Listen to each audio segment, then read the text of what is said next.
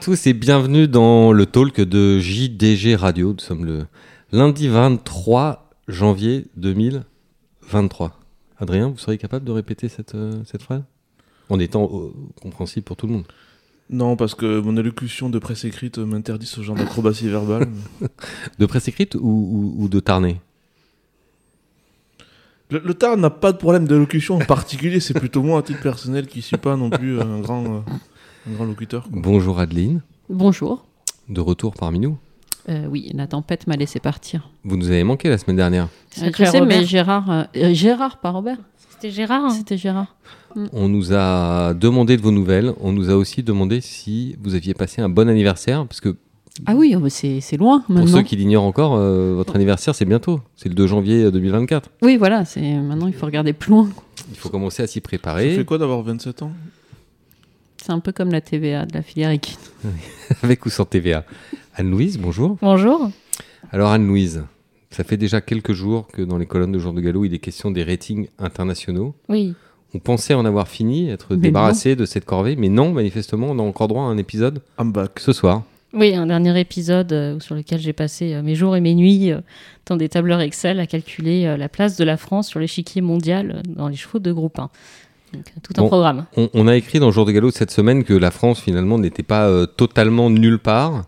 Euh, quand on a enregistré le dernier podcast, c'est-à-dire lundi dernier, on- on- disons la vérité à, à nos auditeurs, on avait déjà les résultats, mais on n'avait pas le droit d'en parler parce qu'ils étaient dits sous embargo, donc il fallait attendre euh, mardi en fin de journée. Maintenant qu'on les a, maintenant que vous avez le droit d'en parler, même si vous avez déjà largement évoqué la question jour de galop, quelles sont les principales conclusions qu'on peut tirer des ratings internationaux millésime 2022 La France est au-dessus de la Belgique et de la Suisse. Des ratings. Et de l'Espagne. Donc la France est en tête de la francophonie. voilà. C'est pas mal. c'est leader de la francophonie. Dans, non, il n'y a pas, des- il y avait pas de grande surprise, si ce n'est euh, le rating de 140 euh, de Flightline qui le met à égalité avec Frankel. Donc euh, c'est bien, ça nous fait un peu de bagarre sur les réseaux sociaux, ça nous manquait. Donc euh, soit alors, il y a deux manières de voir la chose, soit vous considérez que Frankel et, et Flightline sont euh, égaux, soit vous considérez que Flightline devient le Frankel du dirt, ce qui est peut-être plus juste. Mais est-ce que dans ces ratings internationaux, il n'y a pas aussi une petite part de politique? Est-ce que euh, est-ce que c'est pas aussi parce que les handicapeurs américains se sont battus comme des chiens qu'ils ont réussi à obtenir la livre qui leur permet d'é- d'égaler le, le champion européen? J'étais pas dans le secret des handicapeurs lors de leur grande réunion de Hong Kong. comme des chiens de la casse, comme dit dans le Tarn. Euh, tout est possible, Mayol. Est-ce que c'est pas impossible? Je... Enfin voilà, c'est. J'étais euh, mardi à Londres pour euh, la cérémonie, enfin le déjeuner de remise des prix.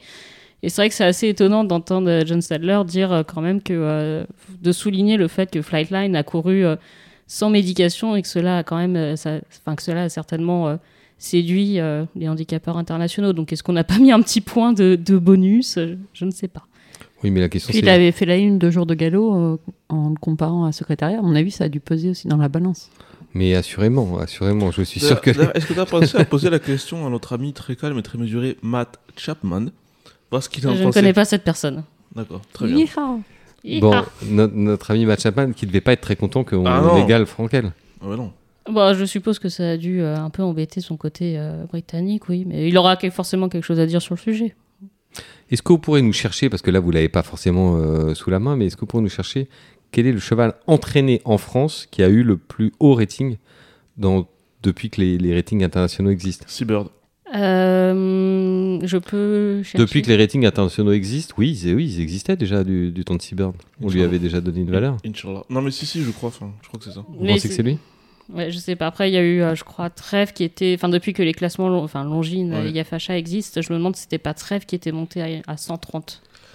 Je me souviens un jour avoir parlé avec vous chez Feu à l'Eked du fait qu'il certainement Trèves qui avait réalisé le doublé dans l'arc n'était pas était pas pris ultra en rating par rapport à la performance. euh.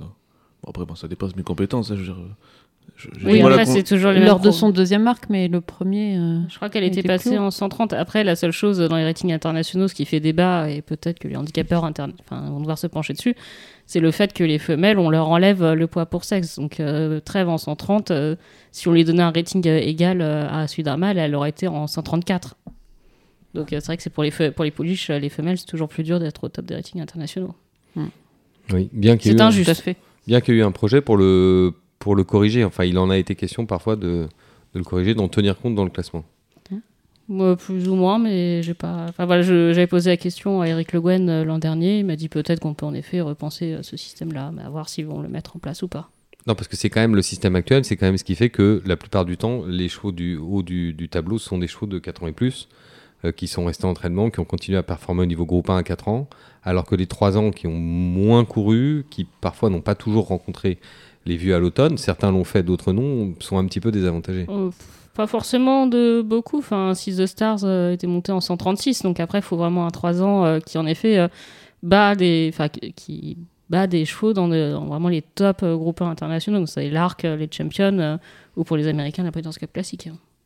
Bah, vous savez, vous me donnez une idée, Anouilh. Je pense que dans un prochain épisode, pourquoi pas la semaine prochaine, on va inviter Eric Le Guen et on va lui demander de nous raconter, peut-être pas la, la réunion de Hong Kong, parce qu'il aura peut-être pas, le, peut-être pas le droit, mais de nous expliquer comment se fait l'harmonisation et comment, euh, sur quoi s'arbitrent les, les négociations entre les différents pays pour, euh, pour harmoniser leurs chevaux. Ça sera intéressant et il aura peut-être d'ailleurs une explication sur la livre de L'invitation est plus. lancée, en tout cas. Oui, non, ça peut être intéressant, mais c'est vrai que ça va être assez amusant de, enfin, de voir euh, comment ça se passe entre euh, tous, les, euh, tous les handicapeurs. Je suppose que tout le monde euh, défend un peu son petit euh, son bout de pain, euh, même si c'est une négociation. On dira que c'est une négociation, que c'est fait à l'amiable, mais euh, il doit y avoir quand même quelques petites euh, tensions euh, et petits désaccords par moment. Je suis pas sûr que Flightline à 140 sur la ligne de Frankel ait fait l'unanimité, même si ça a été choisi. Est-ce que tout le monde était d'accord? Bonne question. Après, on peut se dire que peut-être que la, le, le sport épique est à la recherche de, de gloire régulière et que le fait de donner des hauts ratings aux chevaux qui ont couru récemment, c'est une manière de faire aussi la promotion du sport? Euh, oui et non, parce que euh, ça touche que les, enfin, les ratings internationaux n'intéressent euh, alors déjà dans la presse française que nous, agents de galop, je pense. Que les vieux- vieux c'est garçons, vraiment, comme dirait Franco. voilà, et et on n'est pas sûr que ça intéresse tous nos lecteurs d'ailleurs. Non, je suis pas sûre que ça intéresse ton lecteur, alors que c'est très, c'est assez amusant, c'est intéressant. Enfin, c'est, euh, il faut avoir l'esprit un peu euh, de contradiction et, euh, et aimer se, se, se décarcasser comme du croc, mais c'est toujours, euh, pardon? Citation littéraire Mm.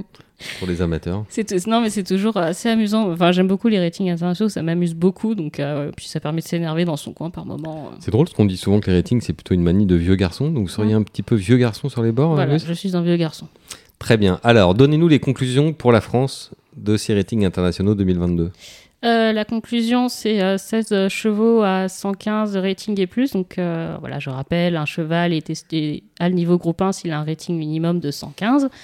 Donc on a 16 chevaux. Donc euh, on peut être content parce qu'on en avait que 13 euh, l'année précédente et 13 il y a encore euh, deux ans. C'est tout le paradoxe de ce qu'on appelle notre perte de compétitivité, c'est que on a été capable cette année de, de produire plusieurs euh, Oui. chevaux de très haut niveau. On a été capable, mais voilà, comme, euh, comme je m'ennuyais et que j'avais envie de faire des fichiers Excel, moi j'ai- je suis remontée jusqu'en 2008. Donc euh, l'année, on a commencé à voir euh, les classements euh, internationaux de la Fédération internationale des autorités épiques. Et euh, on peut pas nier qu'on a quand même un gros problème de compétitivité. Donc euh, en 2008, on avait 27 chevaux. Punaise. En 2009, on en avait 31. En 2010, on en avait 32. Et en 2011, on en avait 36, dont 11 à plus de 220. Oui, donc c'est une légère remontée par rapport aux années récentes, Mais c'est une. mais on est euh, loin de ouais. nos meilleurs scores. On est un pays, euh, quand on fait euh, croiser les lignes d'à peu près tous les pays, on est l'un de ceux euh, qui baissent, avec les États-Unis aussi qui euh, enregistrent quand même une nette baisse, c'est assez, euh, assez impressionnant. Euh, L'Angleterre par rapport à 2008 est en hausse et la progression la plus spectaculaire, c'est, elle n'est pas étonnante, c'est le Japon qui lui a beaucoup progressé en l'espace de 14 ans. Ça va vous faire plaisir, ça, Louise. Bah, c'est assez logique quand on voit les efforts euh, des éleveurs japonais sur l'importation d'une jumenterie de très haut niveau euh, un peu partout dans le monde. C'est assez logique que les efforts soient payés derrière. Je je suis un peu surpris que le- les États-Unis baissent parce qu'il y a des catégories aux États-Unis où le niveau a nettement augmenté, enfin, notamment sur le gazon. Le niveau est beaucoup plus relevé. On voit très bien que les importations, il faut des chevaux bien meilleurs pour gagner les courses de là-bas. Ouais, mais le est-ce que les courses. euh, des- après, on peut. euh, les États-Unis, on peut se poser la question de différencier les courses de dirt et de gazon. Mais Oui. est-ce que les courses de, de gazon aux États-Unis ont quand même besoin de la présence des euh, Européens, probablement, pour performer plus haut au niveau des ratings? Si c'est les seuls chevaux américains, est-ce qu'elles euh, peuvent. euh, Non, non, mais des importations, donc ils deviennent américains de facto. Oui, mais bon, que ça, enfin, je vais reprendre l'exemple euh, de la Breeders' Cup de l'an dernier. Il y a eu euh, sept courses sur gazon à la Breeders' Cup l'an dernier. Euh, six ont été remportés par l'Europe. Bon, l'Europe, c'est trois coups de mort et, euh, de O'Brien et trois Godolphin Appleby. Donc l'Europe est a priori limitée à ces deux superpuissances. Mais on constate que malgré tout, sur les, enfin, si on prend la Breeders' Cup euh, en exemple, il y a eu qu'un cheval entraîné aux États-Unis qui a performé sur le gazon. Soit, mais après, dans, par exemple, dans tous les groupes 1, dans tous les groupes qui attiraient typiquement des étrangers de niveau un peu inférieur le reste du temps, avant vraiment, avec, on pouvait cogner un groupe 3 là-bas avec une jument de listed. Maintenant, ça, c'est plus possible. Et euh, les Hippie Taylor, des, enfin, je, je- faudrait vérifier, mais je pense de mémoire que les Hippie Taylor ou des courses comme ça, Ah, je pense que les Hippie Taylor, pareil, c'est souvent coup de mort quand euh, Ben, coup de mort euh, Godolphin envoie. euh, c'est avec des vrais chevaux, quoi. Je veux dire, en fait, c'est fini les cours, l'époque où on pouvait piquer ces courses-là avec des avec des chevaux d'un niveau inférieur. Parce que, bon, probablement, peut-être que les Européens envoient des meilleurs chevaux, ça, je sais pas. Mais je trouve, dans le niveau des importations, le niveau de la concurrence, vous voyez, c'est maintenant ce qu'il faut là-bas, ça, ça a beaucoup changé. Et après, pour le dirt, pourquoi Enfin, c'est quand même un peu dur. Pourquoi, les, pourquoi le nombre de chevaux de haut niveau sur le dirt aurait baissé aux États-Unis? C'est un peu. Bonne question. dire- non, mais c'est un petit peu bizarre, non Je veux dire. euh, Vous avez Ça, on peut, non, mais ça, on peut poser, euh, c'est une question à poser au Jockey Club américain. Est-ce qu'ils ont été aussi punis pour, enfin, est-ce qu'il y a eu un aspect politique avec euh, des chevaux euh, sous médication? Est-ce qu'ils ont baissé un peu les ratings? Euh, C'est une possibilité. Donc, euh, donc voilà. Après, j'ai fait, euh, comme je m'ennuyais vraiment, j'ai fait vraiment des calculs par proportion. C'est Adeline, triste la Adeline, vie d'Anne-Louise. Anne- vous avez entendu, Adeline, on, s'ennuie sous votre magistère. hein. Oui, c'est un peu inquiétant. Vous lui donnez pas assez de travail, en fait. Il faut la, Non, faut- j'ai fait la- des la calculs de, de proportion, parce que euh, on peut, euh, en effet, on a la- euh, c'est facile de trouver le nombre de chevaux présents dans le classement chaque année, mais sachant que c'est pas un classement avec un nombre de chevaux fixe, donc euh, qui évolue. Mais c'est vrai que les États-Unis, qui étaient dominateurs en, deux- en 2008, euh, les États-Unis représentaient 28,8% euh, du classement des chevaux à 115 et plus. En 2022, ils sont à 22,7. Je voulais vous donner le score de la France ou pas? Oui, allez-y, on va avoir mal à la Ouais, tête. On va avoir très peur. Et après, on change de sujet. En 2008, on était à 9,3%, on est monté à 10,2% en 2011, et cette année, on est à 5,7%, ce qui est bas, ce qui est un peu mieux que euh, de l'an dernier, on était à 4,5%. Mais en gros, on a perdu quand même énormément de points. Très bien. Merci de nous avoir euh, déprimés, ma chère Anne-Louise. Ça nous mène directement au sujet que vous nous promettez, euh, Adrien, pour très bientôt, celui de la compétitivité. Ben oui, je pense que c'est important d'être bien informé en cette année électorale, de lancer les débats sur des, sur des bases saines. Et je pense que la filière française a, a- a un grand choix à faire, donc euh, on, a des, on a encore une marge de manœuvre, on a encore des moyens, mais il faut faire des choix politiques. Et euh, est-ce qu'on veut... euh, voilà, il y a, pour l'instant, je pense que nos élus ont essayé de ménager la chèvre et le chou, donc d'un côté, le côté commercial et sélection, et de l'autre côté, le côté le- permettre à un nombre élevé de personnes par rapport euh, à ce qu'on voit ailleurs en Europe d'avoir des chevaux, d'élever des chevaux, et par la même occasion avec des coups de course bien dotés dans les petites catégories qui alimentaient le jeu. Donc il y, a, ces deux logiques, donc là je, enfin, je vous apprends rien, mais qui cohabitent en France un petit peu de manière unique par rapport à, ailleurs. Enfin. Alors bien sûr en Angleterre et en Irlande il y a, beaucoup de petits chevaux, mais euh, qui, sont, qui vivent uniquement sur la, la passion des gens. Enfin je veux dire c'est c'est un, c'est un puissant fond. Donc voilà, quel avenir les gens, les gens qui vont être amenés à voter veulent pour les courses françaises? C'est un petit peu ça la, la question que- qu'on se pose, en sachant que je pense que les questions de compétitivité, c'est pas uniquement de la gloriole ou, euh, de la fanfaronnade, mais il y a des conséquences réelles sur euh, l'économie de notre filière, sur euh, le nombre de chevaux à l'entraînement, sur le, Vous savez, le.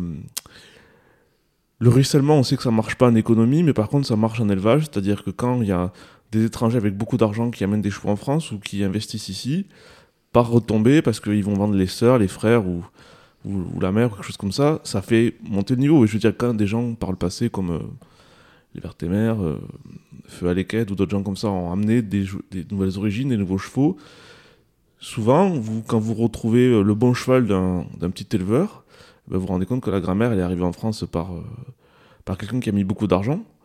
Donc c'est l'élevage et les courses, c'est une activité d'individualistes qui font une œuvre collective. Mais vous nous dites souvent quand on discute que, euh, en même temps, pour avoir un grand pays de course, il faut avoir une base très large et que, par exemple, euh, pour prendre l'exemple d'un proche voisin qui est l'Allemagne, qui a un élevage d'une magnifique qualité avec euh, vraiment des, des- des souches exceptionnelles et parfois capables de sortir des, des grands étalons, que malgré tout, leurs problèmes de nombre euh, les handicapent. Ben, je pense que le, nombre, effectivement, c'est handicapable pour être compétitif parce que on peut pas. euh, je veux dire, même si euh, était le meilleur étalon de son temps avec euh, peut-être 25 ou 27% de black tape par partant, c'est toujours que si vous avez un cheval qui a 10% de black tape par partant, donc il va faire la monte à moins de 10 000 euros, si vous faites naître quatre fois plus de produits de ce cheval-là, vous aurez plus de chevaux de groupe que de Galilo, quoi. Qu'avec le.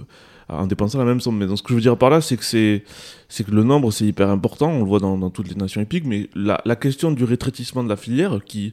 Il y a des arguments valables pour dire qu'il faut rétrécir la filière, pour, pour dire, le, enfin, je sais pas, éliminer les courses où il y a des problèmes de, bien-être animal, euh, des questions aussi de, de, se concentrer sur le, qualitatif, de, de, de- d'avoir peut-être moins de professionnels mais qui vivent mieux. Le problème, c'est que quand vous rétrécissez le, le périmètre d'une, filière comme ça, ben en fait, vous êtes plus faible sur le plan politique par rapport aux attaques des gens qui veulent vous tuer, les, bah, les, militants animalistes par exemple.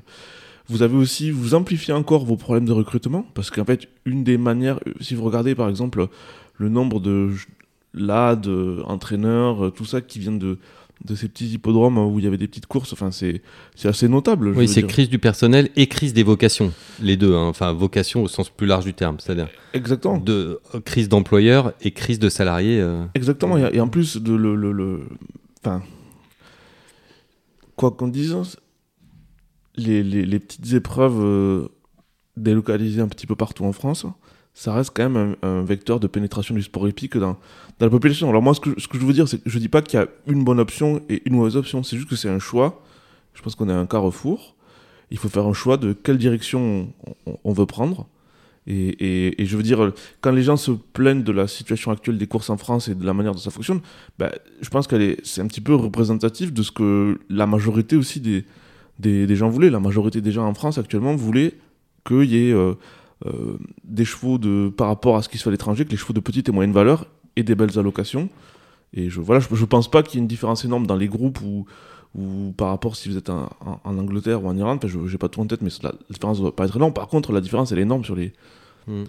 les, les Que- petites valeurs. Oui. Qui ont été encore d'ailleurs relevées pour certaines d'entre elles, euh, les allocations de ces, ces courses, handicap et autres, dans, dans le cadre de l'enveloppe d'allocation, euh, elles n'ont pas été oubliées au moment Oui. de la distribution. Euh, absolument. Elles ne sont jamais oubliées d'ailleurs. Mais ce que je veux dire par là, c'est que moi, rien ne me gêne. C'est juste que voilà, c'est c'est une forme de démocratie des courses, mais il faut savoir ce qu'on veut. Est-ce qu'on veut euh, euh, gagner plus de grandes courses, etc. Là, on n'est peut-être pas dans le, le système qui fonctionne le mieux pour faire ça. On n'est pas dans un système élitiste qui, qui génère des, qui, qui est très bon pour générer des très bons chevaux. Est-ce que c'est ça qu'on veut? Est-ce qu'on est qu'on fait le pari que les propriétaires, les éleveurs français vont être capables de faire un saut qualitatif si on réduit le périmètre de notre univers?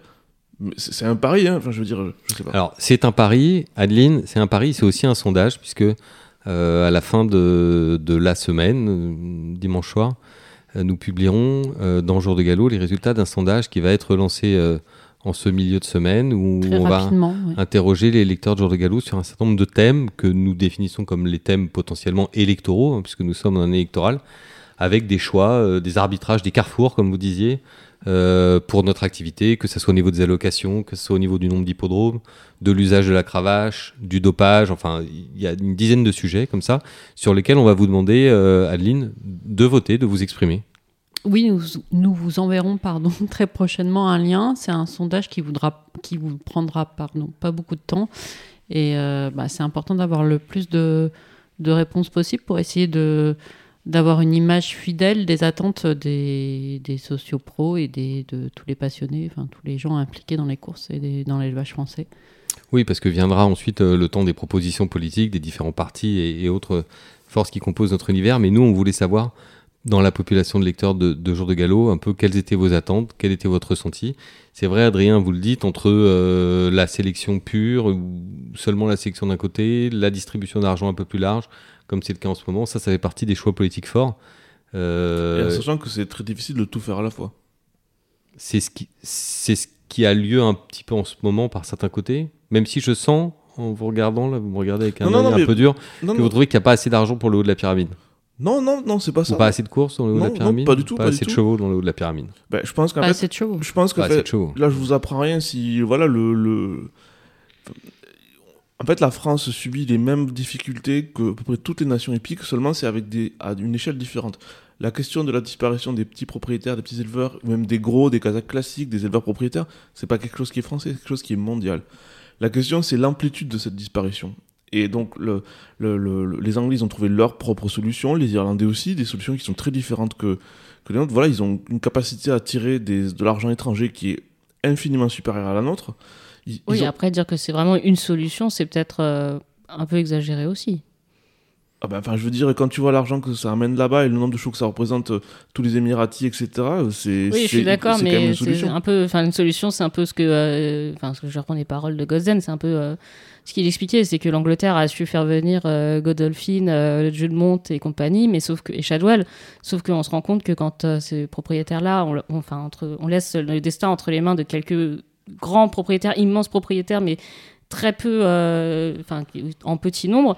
Quand ils disparaissent, on a quand même un gros problème. Donc, euh, Oui, mais ju- justement, enfin, je là. suis pas sûr que le- Enfin, comme y a- tu- et je suis pas sûr que l'Arabie Saoudite soit vraiment enfin il faut que l'Arabie Saoudite ça quelque chose qui s'inscrive dans le temps est-ce que c'est une solution moi- absolue? Je suis pas sûr Moi, ce que je voudrais dire, c'est qu'en fait, déjà, si vous allez au Ventanu Market, il y a énormément d'Émiratis qui sont des champs d'une taille inférieure à, à, ces, à, major players, là, des gens qui sont très très gros. En fait, ce qui a porté le marché, c'est quand même avant tout ces nouveaux propriétaires arabes, ces nouvelles nations. Alors, est-ce que c'est un choix, un mauvais choix, un bon choix? Je ne sais pas. En tout cas, de fait, l'Angleterre est devenue, voilà, un- comme l'Irlande, un grand supermarché du cheval où ils vendent beaucoup de chevaux en nombre et en proportion par rapport à nous. Je dis pas que c'est une solution idéale, mais bon, c'est une solution qu'ils ont trouvée. Ils ont pour euh, les petits propriétaires, ils ont disparu, donc ils ont créé des ersatz de gros propriétaires qui sont des syndicats. En fait, c'est vous regrouper 10 petits propriétaires qui deviennent les, qui ont les moyens de devenir comme un, un propriétaire plus important. Je, je dis pas que c'est la solution miracle, mais c'est ça, c'est des solutions. Est-ce que ça correspond à notre culture? Est-ce qu'on en a la capacité? Est-ce que je, je dis pas ça, mais en tout cas, c'est la tentation, du moins c'est la proposition d'une partie des gens qui veulent se présenter aux élections. On, a l'impression, quand on regarde le, le modèle anglais et le modèle irlandais, qui sont les deux plus proches euh, de nous, qu'il y a eu quand même un certain euh, drive commercial euh, qui s'est enclenché dans ces pays-là. Évidemment, en Irlande, Coolmore, qui continue encore aujourd'hui à associer très régulièrement des grands propriétaires internationaux.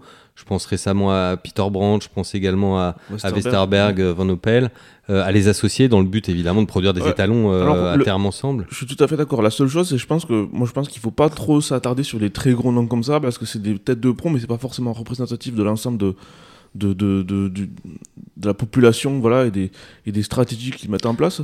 Moi, ce qui se passe, moi je trouve beaucoup en Irlande, c'est que maintenant, même à Dundalk ou des petits programmes comme ça, il y a beaucoup de courtiers qui achètent beaucoup de chevaux pour les États-Unis ou pour, pour l'exportation. Le- J'ai le sentiment que dès qu'ils ont un nouveau propriétaire par rapport aux Français, ils arrivent à proposer tout de suite des chevaux clés en main. Je veux dire, euh, là, les nouveaux clients Joseph O'Brien, c'est fou le nombre de nouveaux clients qu'il a, c'est quand même assez impressionnant. Même, et même les autres, en fait. Et surtout, enfin, ils ont une capacité voilà, à aller chasser des nouveaux clients. Alors après, voilà, ils ont euh, peut-être euh, une habitude plus grande de ça. Et, et- mais je veux dire, là, y a, y a- y a- dans, dans le haut du panier, ils ont quand même un paquet de nouveaux, de, nouveaux acteurs. Est-ce que- ça veut dire que c'est le, paradis sur Terre? Est-ce que c'est génial? Est-ce qu'il n'y a pas de défauts Non. Bien sûr qu'il y a des problématiques. Bien sûr que voilà, c'est la, vie des entraîneurs du milieu du tableau et du bas du tableau en Angleterre est, terrible. Que le, personnel là-bas a, quand même des conditions de travail qui sont difficiles. Je veux dire, élever, élever là-bas, c'est vraiment maintenant vraiment que des gens qui ont- sont soit très très fortunés, soit qui sont là pour vendre et du coup qui chacun essaie de trouver son créneau pour sauver sa tête et tout ça, mais c'est vraiment très très dur. Et le, par exemple, bah, le, le fait que ça soit aussi difficile, ça a totalement quasiment éliminé l'élevage d'obstacles d'Angleterre, c'est qui est quand même un fait euh, incroyable. Et en Irlande, en fait, euh, le- au final, les gens, euh, les éleveurs d'obstacles, ils élèvent plus des chevaux de course, ils élèvent des chevaux de vente purs et durs. Il y a de point to point voilà, il y a, il y a- il y a quatre chevaux qui font les ventes. Et il y a plein d'étalons valables qui ne saillissent pas. Enfin, je je dis pas que c'est génial, que c'est parfait, etc. Mais il se trouve que par rapport à des problématiques, ils ont trouvé des solutions. Nous, on a trouvé d'autres solutions euh, qu'on a essayé de mettre en place. Et c'est sûr que bah, si à la réponse, quel est le pays qui a le mieux réussi pour que des gens euh, pas ultra fortunés aient des chevaux de course, c'est plutôt la France qui a eu les meilleures solutions. Et quel est le pays qui a réussi à produire euh, proportionnellement à, sa, à son nombre de chevaux, des chevaux de très haut niveau, à faire du commerce, des grosses valorisations, c'est plutôt eux. Mm.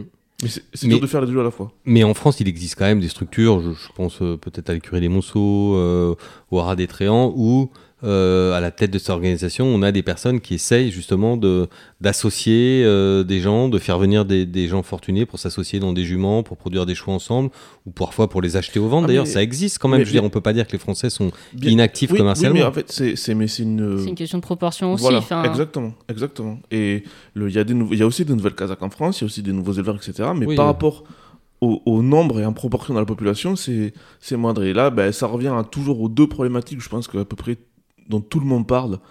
Euh, c'est les deux grands serpents de mer des courses, mais qui sont des choses vraies. C'est le nombre de gens qui viennent aux courses et le nombre de gens qui veulent devenir propriétaires et le nombre de gens qui veulent jouer c'est les trois choses qui font que euh, en France c'est encore plus dur peut-être qu'ailleurs de, de recruter les propriétaires parce que euh, les courses sont invisibles et très peu connues que moins de gens jouent moins de gens jouent sur les jeux d'argent en France et encore moins aux courses qu'à l'étranger et le fait que certainement euh, peu de pro- peu enfin voilà j'en reparlais encore ce, week-end avec des, avec des étrangers sur la route des étalons les, les propriétaires anglais ou irlandais qui ont des chevaux d'obstacle en France sont grosso modo déçus de l'expérience qu'ils ont euh, aux courses ici. Malgré le fait que euh, des fois ils ont plus de, plus de facilité à gagner des bonnes courses ici, qu'il y a les allocations qui leur permettent de retomber un peu sur leurs pieds, que probablement des fois pour les courses de vieux chevaux là-bas c'est vraiment très très dur de gagner les, bonnes courses, etc. Alors ici vous pouvez, dans le, le, week-end de l'obstacle, des fois vous, vous voyez que les, certains nouveaux propriétaires anglais qui sont arrivés disent c'est génial, j'arrive à gagner les grandes courses ici, etc. Mais bon, il y a la part du rêve. Est-ce que cette part du rêve, on la vend? Bon, là, on a un peu dérivé, mais je veux dire, je, pense que j'apprends rien à- ni aux personnes autour de cette table, ni à aucun de, de nos auditeurs. Mais est-ce que quand on regarde les exemples étrangers, est-ce qu'il est raisonnable, par exemple, de regarder un peu le miracle australien, qui, euh, malgré l'exception Melbourne Cup, mais qui vraiment est une exception, a décidé de miser une très grosse partie du développement de son business sur les courses de deux ans, sur des cycles très courts? En même temps, l'Australie, Ouais. c'est très, c'est très- tranchant, c'est mais- très loin pour Mais nous, je- l'Australie. Donc, est-ce que je- c'est raisonnable de prendre ce non, genre mais de en fait, comparaison? je, je- je- Certaines personnes l'évoquent, hein, mais je- je pense en fait que on, des fois on se fait un peu une idée sur l'Australie. Dans le sens, c'est vrai, il y a beaucoup de courses de deux ans, mais en fait, c'est pas le cœur du. Enfin, c'est le cœur de la sélection. En fait, le vrai cœur de, l'Australie, c'est que beaucoup de gens vont aux courses, que c'est un vrai peuple de flambeurs. Les gens, ils adorent jouer, ils adorent aller picoler aux courses, ils adorent ça. Enfin, ça, c'est quand même le, le cœur du recteur. Après, que les gens leur fassent acheter des deux ans ou des. c'est- sûr, la, durée du cycle est importante et tout ça. Mais je veux dire, il y a aussi plein de gens qui veulent acheter des chevaux de tenue à l'étranger. Enfin, il y a aussi un public. euh, il n'y a, pas que ça. Il y a ensuite l'Australie, c'est quand même pour le coup le pays qui arrive à aménager la chèvre et le chou parce qu'il y a des très grandes courses. Il y a un nombre de courses millionnaires qui est record, mais il y a aussi plein de bleds. 87 en 2023. ouais, voilà. c'est impressionnant. Il ouais. y a, il y a un nombre de, de, de bleds qui est énorme. En Australie, il y a un nombre d'équivalents de courses PMH qui est énorme, avec des allocations très fortes sur le PMH. Enfin, sur, c'est, c'est une mauvaise expression, mais le, qui s'appelle le, le country racing. Et Oui, c'est c'est pas exactement la même logique que le PMH chez nous, mais on va dire c'est un pari local, voilà. Voilà, et, par opposition au pari national. et le, tout, tout, tout est structuré différemment. Je veux dire, la syndication est à un niveau, poussé à un niveau qui n'existe pas ici. Enfin, je veux dire, c'est, une. euh, disons que c'est, bah, probablement le meilleur, euh, le, le modèle euh, dans le- les pays occidentaux, c'est le, le modèle qui fonctionne le mieux, quoi. Après, parce que, enfin, comme l'avait dit plusieurs fois Louise à très juste titre, le- culturellement, le Japon, c'est quand même différent, la société fonctionne différemment. Et, et, et c'est, je pense que les ressorts qui font que le public japonais s'est passionné pour les courses et tout ça sont peut-être parfois un petit, un petit peu différents. C'est pas, c'est, il y a vraiment, s'il y a vraiment un pays où il y a un grand écart culturel avec nous, c'est, enfin, c'est quand même le Japon, c'est quand même une civilisation extrêmement différente. Oui, et puis qui, enfin, le, dont les courses sont pas régulées de la même euh, manière du tout, puisqu'il y a un problème qui est tout simple, qui est un problème de place. Donc, euh, ne serait-ce que pour les professionnels, enfin, les entraîneurs ont un nombre limité euh, de box disponibles et de chevaux qu'ils peuvent avoir. Euh, Pour être propriétaire, ils ont fait le choix de, de n'agréer que des euh, vraiment ultra, ultra riches.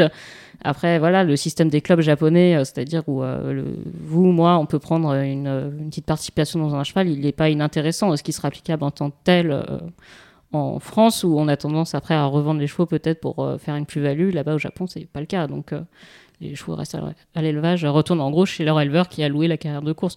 Est-ce que c'est vraiment possible de le mettre en place à grande échelle en France? Je sais pas.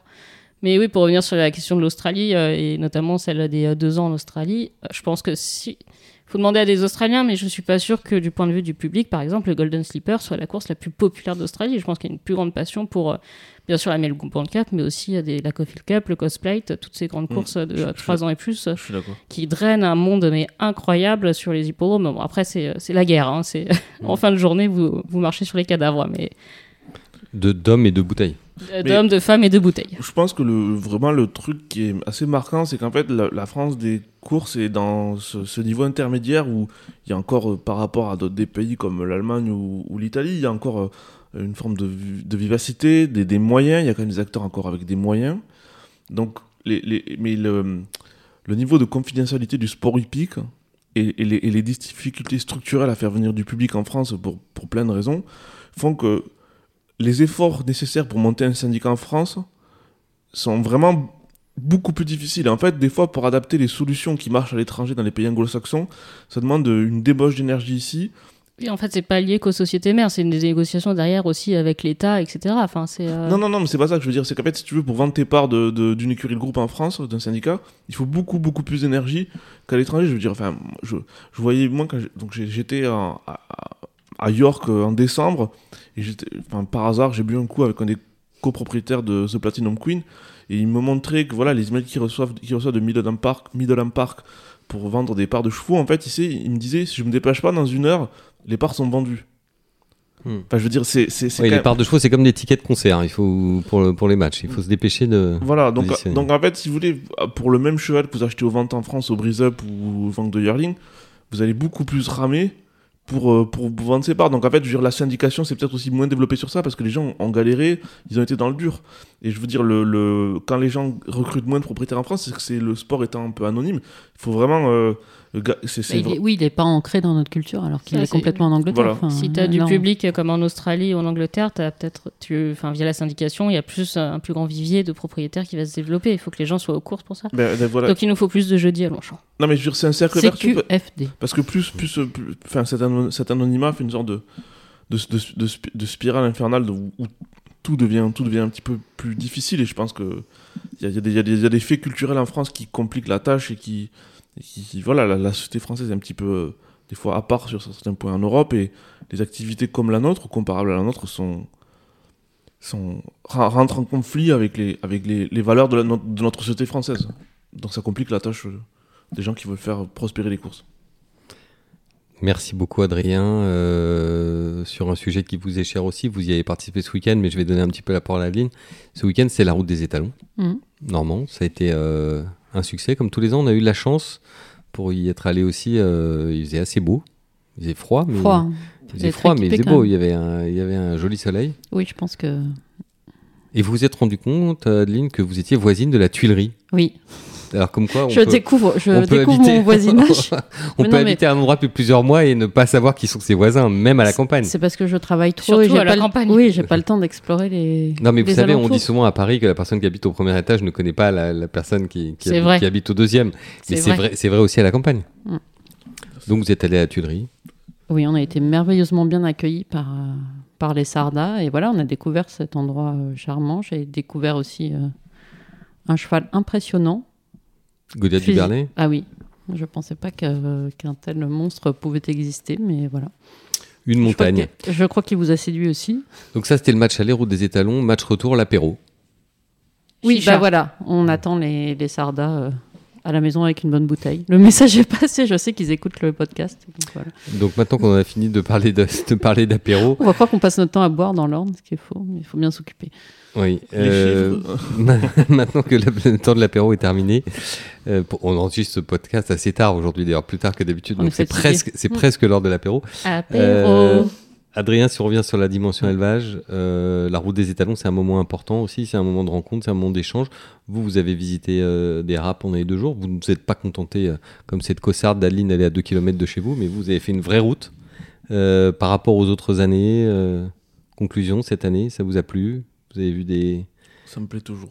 Ça vous plaît toujours Non, mais c'est, bah, je pense que voilà, c'est intéressant de voir que la nature a horreur du vide. Il y, a, il y a des nouvelles structures qui se lancent et c'est un peu le. Après avoir été il y a une demi-heure très, criti- très critique sur le système français, c'est aussi la beauté du fait qu'en France, vous pouvez vous installer plus facilement, la terre est moins chère. Vous pouvez réussir à vendre des seuils, des talons avec un profil un petit peu, un petit peu moins élitiste. Et c'est un peu le. Pour le journal de ce soir, là, je parlais avec euh, Brian Sherin. Le- Where is Brian? In the kitchen. non, In the Normandie. et donc, Brian, c'est vrai qu'on parlait du fait que L'anglais pour les nuls. les, les chevaux. Apple Pie à Mayol. Vous vous souvenez très bien que si vous regardez, non, ne le faites pas, mais, mais si vous regardez comme moi le- les pro- la liste des produits de la première année, le Walking the Park, il avait, je pense, 5 ou 6 chevaux qui ont fini un concours complet avec des mères qui étaient des chevaux de sel. En Irlande, c'est très très rare qu'un cheval qui commence comme ça, à 1000 balles ou 2000 balles l'assaillie, devienne un étalon majeur. Bouton de Bassett, en troisième saison, était descendu à 4000 euros. Bon. Mm.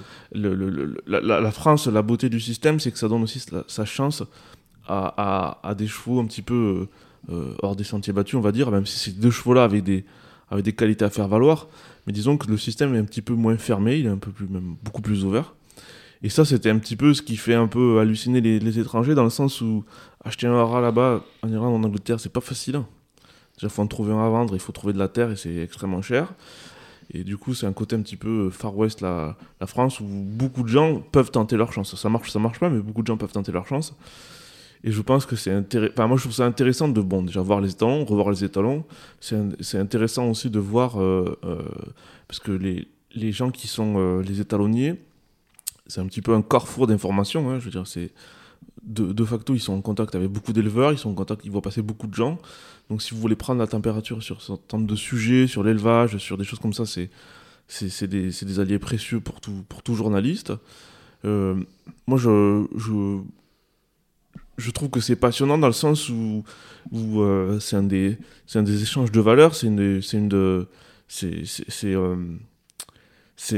un des investissements importants de, de, c'est une des créations de valeur importantes. Voilà, ce moment de vente des saillies, c'est quand même une, une des moments où on, réalise vraiment euh, le, la valeur des, animaux et en fait cet argent des saillies après va financer plein de choses. Donc c'est un petit peu, c'est un petit peu euh, euh, un, moment crucial pour euh, pour notre filière, tout comme euh, bah, il y a les allocations, mais ça fait partie, ouais, inverse d'un côté commercial, les saillies, une des grandes rentrées d'argent dans le milieu.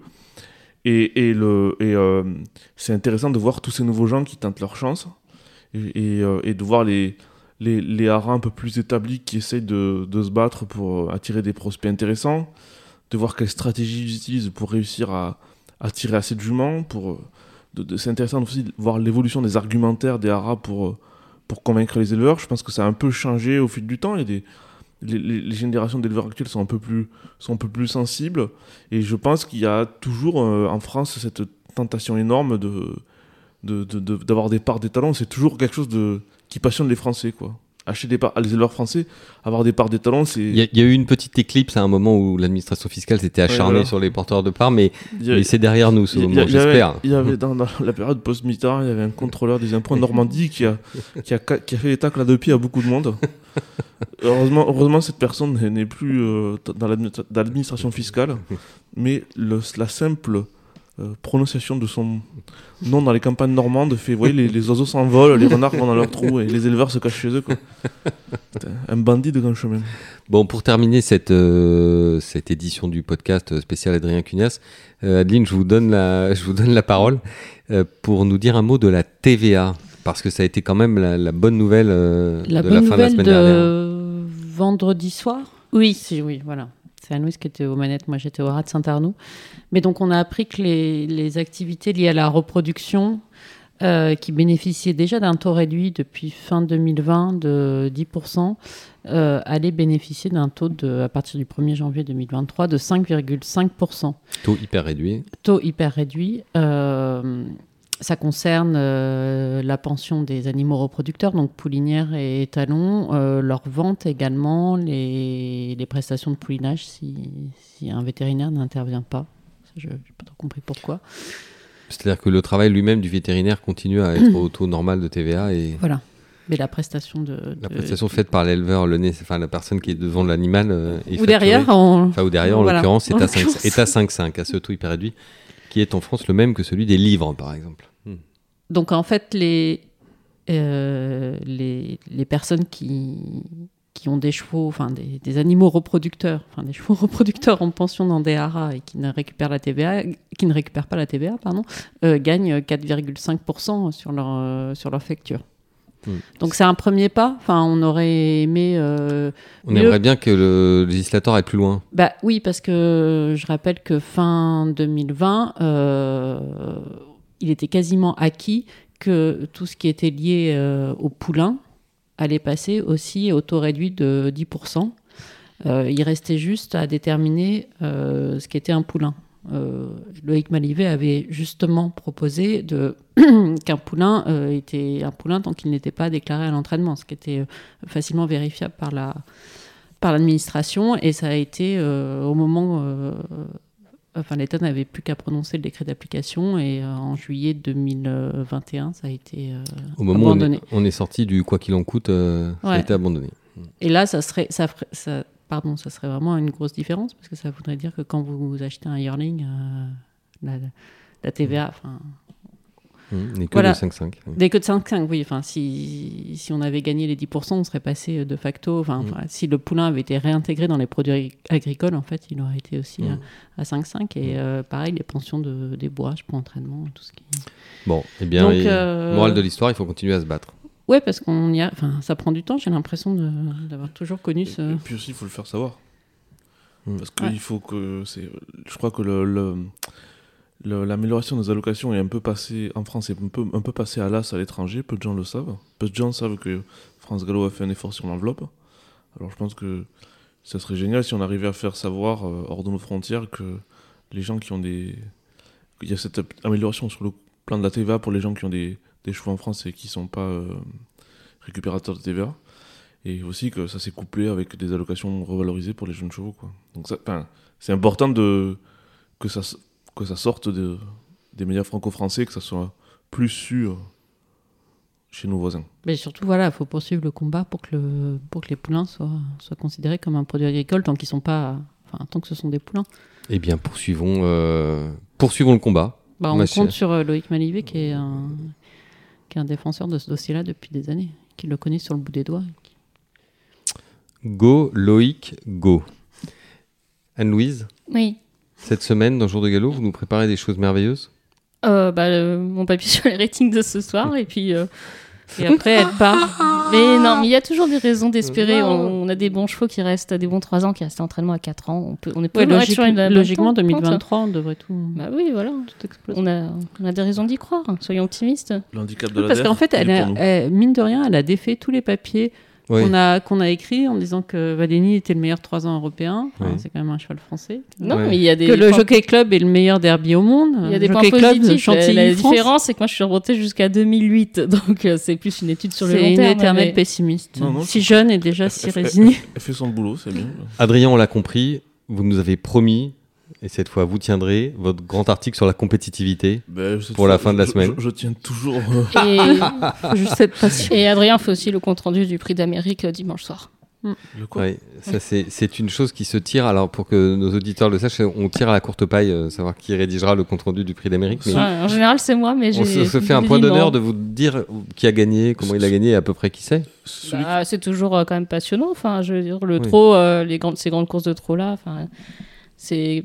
En plus, on voit que nos deux milieux quand même euh, s'entremêlent euh, pas mal. Donc, euh, même si Adrien dirait peut-être que euh, le nous fait concurrence au galop, et que du- de ce fait, nous avons moins de propriétaires parce que nous nous dispersons Bah. beaucoup trop. TRO TROT. Ce Bravo, qui se passe, c'est que si vous, si vous ajoutez les courses au trot et les courses au galop, on a probablement plus de courses que n'importe quel, n'importe pays en Europe. Et si toutes les courses de France avaient été des trotteurs, euh, on, aurait, on serait d'un niveau euh, stratosphérique au trot. On est plutôt pas mal au trot, je crois quand même. Et, et Et, si toutes les courses étaient des courses de galop, on serait d'un niveau stratosphérique au galop. Voilà. je dirais. C'est- un, peu la problème de la filière française où on est présent un petit On peu partout. ménage la chèvre et le chou. On a des chevaux d'endurance, on a des chevaux de CSO, on Et a des chevaux encore, on n'a pas d'ambleur. Ouais, voilà. Enfin, non, mais du coup, le, Tout en passant du coq à l'âne. notre filière du cheval en France en fait est très très dispersée et du coup ça divise, ça divise les forces. Merci beaucoup. euh, Sauf pour la TVA, parce que du coup, Adrien, on est tous ensemble. Adeline, tous ensemble, oui. TVA et, et bien-être animal. Mm. Bien-être équin. Adeline, donc, même chose pour vous. Rendez-vous cette semaine. Oui. rendez-vous, le sondage. Ouais, le sondage. Soyez nombreux à voter, comme vous êtes euh, à nous écouter. Et Merci ou beaucoup. à répondre à votre téléphone quand on vous appelle. Et à répondre à vos téléphones quand on vous appelle. Merci beaucoup pour votre fidélité. Merci. Euh, ça nous fait très plaisir. Il se trouve effectivement que ce week-end, comme on l'a brièvement évoqué avec Adeline, plusieurs personnes que nous avons rencontrées nous ont très gentiment euh, parlé du podcast. Donc on, on vous dit un immense merci. Ça nous fait euh, super plaisir et rendez-vous lundi prochain, le 30 janvier, pour un nouvel épisode du Talk de JDG Radio. Au revoir. Je me disais, Anne-Louise ne va pas vous dire au revoir. C'est toujours. Merci Anne-Louise. Merci à tous. Bye bye. Au revoir.